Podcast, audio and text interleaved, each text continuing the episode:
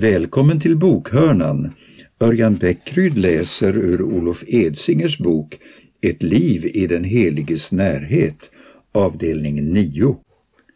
Paulus levde i en tid då man i kyrkan stod och vägde i synen på de hedna kristna. I ena vågskålen befann sig Jesus-troende judar som hävdade att man för att bli fullvärdig kristen måste göras delaktig i det judiska sättet att leva och vara. I den andra vågskålen befann sig de som menade att tron på Kristus i sig är tillräcklig för att få räkna sig som Guds barn. Idag kan det vara viktigt att påpeka att svaret på denna fråga inte var självklart. Det var ju trots allt åt israeliterna som löftet om Guds Messias hade getts. Dessutom var det Sinai-förbundet som drog upp riktlinjerna för hur Jesus själv levde sitt liv under sin tid här på jorden. Vore det så konstigt om även Jesu efterföljare förväntades gå in under de lagar som hade gällt för deras egen mästare? Mot dessa och andra invändningar argumenterade Paulus med imponerande engagemang. Han påpekar att löftet om Messias gavs långt innan Sinai-förbundet ens var instiftat, eftersom Gud hade talat om samma sak redan med patriarken Abraham hundratals år innan Israel fanns till som folk. Mot denna bakgrund, sa Paulus, verkar det orimligt att man först måste bli jude för att få del av Guds frälsning. Inte ens Abraham var ju jude. Även på andra sätt argumenterade Paulus mot judaisterna, som hans meningsmotståndare kallades. Dels tog det inte lång tid för honom att inse vilka konsekvenser det skulle få för de hedniska folkens vilja att bli kristna om de först skulle bli tvungna att låta omskära sig och bli judar. Dels, menade Paulus, skulle en sådan ordning få det att se ut som om frälsningen genom Jesus Kristus byggde på egna förtjänster och meriter, i detta fall omskärelse och etisk tillhörighet, istället för på Guds nåd. Till detta kan läggas att det från början var så att lagen hade som ett av sina syften att skilja ut Israel från alla de andra folken. Lagen hade med andra ord haft till funktion att för en tid utestänga hedningarna från gemenskapen med Gud. Mot den bakgrunden vore det ju närmast en självmotsägelse att kräva att hedningarna skulle underkasta sig lagen innan de kunde bli kristna. En central punkt i Paulus teologi är att vi alla kan mötas på samma nivå inför Jesus och hans kors. Alla har syndat och saknar härligheten från Gud, skriver han i Romarbrevet. Och det förklaras rättfärdiga som en gåva av hans nåd, därför att det är friköpta av Kristus Jesus. I ett annat sammanhang skriver han: här är inte jud eller grek, slav eller fri, man eller kvinna. Alla är ni ett i Kristus Jesus. I den mån som Sinai-förbundets lagar stod i vägen för att alla folk skulle kunna bli ett i Kristus, var aposteln därför beredd att göra avkall på delar av Guds Tora. Förlåtelse med korset som säkerhet. Syndernas förlåtelse är inte något nytt för den kristna tron. Även i Gamla testamentet talas det en hel del om hur synden skiljer oss människor från Gud och hur Gud vill förlåta oss för våra överträdelser. Först i Nya testamentet blir det dock tydligt på vilken grund som den helige kan förlåta oss för vår synd. Om man ska ta lån för att köpa till exempel en bil eller ett hus, brukar man bli uppmanad att ange någon form av säkerhet för lånet. När man köper ett hus är det ganska smidigt. Då lånar man helt enkelt på den fastighet som man ska till att köpa. När man köper något som med tiden kommer att minska i värde, till exempel en bil, måste dock säkerheten vara kopplad till något annat. Ofta är det här som huset kommer in i bilden igen. När Gud på Gamla testamentets tid förlät människorna deras synder, var det på liknande sätt som Guds förlåtelse förmedlades. Gud förlät alla dem som uppriktigt bad honom att göra det, till exempel de israeliter som offrade i templet. Men för att han överhuvudtaget skulle kunna förlåta måste han ha någon form av säkerhet att hänvisa till. Enligt Bibeln förutsätter nämligen sann förlåtelse att det onda man har gjort får sitt rättmätiga straff, att förlåtelselånet har täckning. Men, säger vi kanske nu, talar inte Bibeln om att offerdjuren fyllde den funktionen i Israel? Jo, visst var det så. Men även denna förlåtelse byggde i grunden på något annat än de djur som blev slaktade i Jerusalems tempel. Hebreerbrevets författare skriver: lagen ger en skuggbild av det goda som kommer, men inte tingen i deras verkliga gestalt. Därför kan aldrig lagen genom samma offer som ständigt frambärs år efter år fullkomna dem som trädde fram. Men nu ligger i offren en årlig påminnelse om synderna, för tjuras och bockars blod kan omöjligt utplåna synder. Men Jesus har framburit ett enda syndoffer för alla tider, och han har sedan satt sig på Guds högra sida och väntar nu på att hans fiender ska läggas som en pall under hans fötter. Med ett enda offer har han för all framtid fullkomnat dem som helgas. Detta är orsaken till att det flera gånger i Nya testamentet står att Guds plan för frälsning förutsades långt innan Jesus föddes in i den här världen.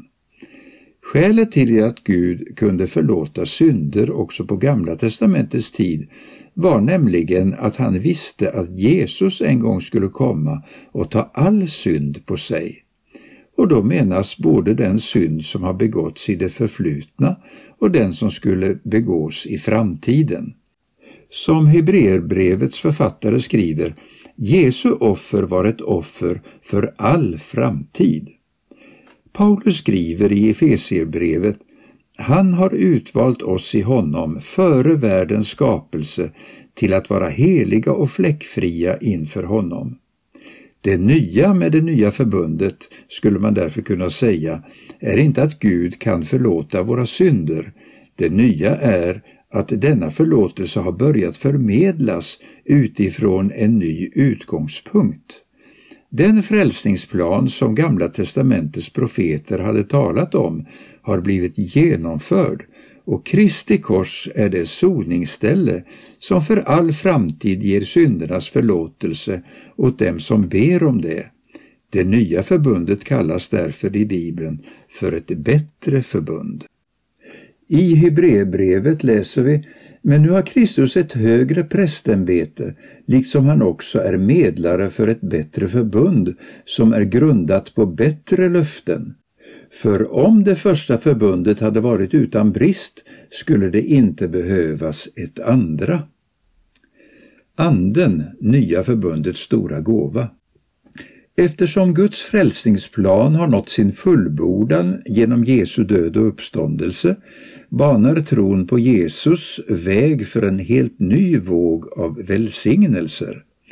I Nya testamentet beskrivs dessa ofta som ett arv som vi som kristna har fått tillgång till genom tron.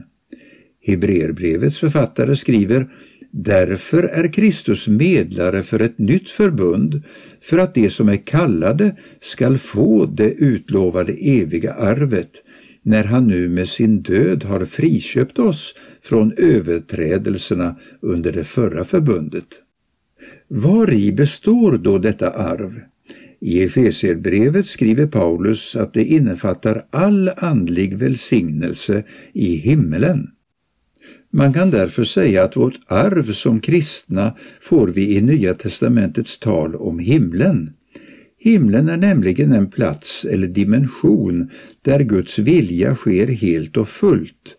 Det är den plats där Jesus och hans liv får genomsyra allt och alla som finns i hans närhet. Normalt när vi talar om himlen brukar vi tänka på den som en plats som vi kommer till när vi dör. Men Nya testamentet talar faktiskt om himlen som något som redan här och nu har landat i våra liv som kristna. Detta sker genom Guds helige ande, för att fortsätta med Paulus ord. I honom har också ni, när ni hörde sanningens ord, evangeliet om er frälsning, i honom har också ni, när ni kom till tro, fått den utlovade helige ande som ett sigill. Anden är ett förskott som garanterar vårt arv, att hans eget folk ska befrias till hans ära och pris. Om syndernas förlåtelse är den första välsignelse som vi blir delaktiga i genom tron på Kristus, kan alltså den andra välsignelsen sägas vara den heliga ande, Guds närvaro i våra hjärtan. Som Petrus sammanfattade hela på den första pingstdagen: omvänd er och låt er alla döpas i Jesu Kristi namn, så att era synder blir förlåtna. Då får ni den helige ande som gåva. Både Paulus och Petrus ord ligger helt i linje med de profetior som vi tidigare läste i Jeremias och Hesekiels böcker. Genom Jeremia säger Herren att han i det nya förbundet ska lägga min lag i deras inre och skriva den i deras hjärtan, och deras synder skall jag inte mer komma ihåg.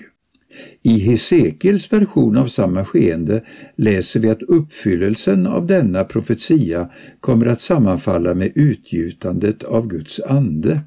Jag ska låta min ande komma in i er och göra så att ni vandrar efter mina stadgar och håller mina lagar och följer dem.